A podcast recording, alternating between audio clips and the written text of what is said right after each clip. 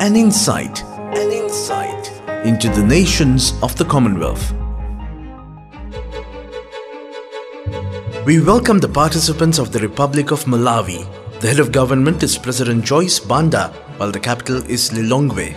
The population is around 16 million people, where Malawi's ethnicity is mostly made up of the Chewa and Lomwe, with other groups making up the rest of the population. The official languages of Malawi are Chichewa and English.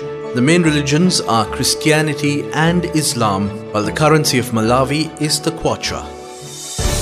We at Everlasting Radio welcome the participants of the Commonwealth Heads of Government meeting to Sri Lanka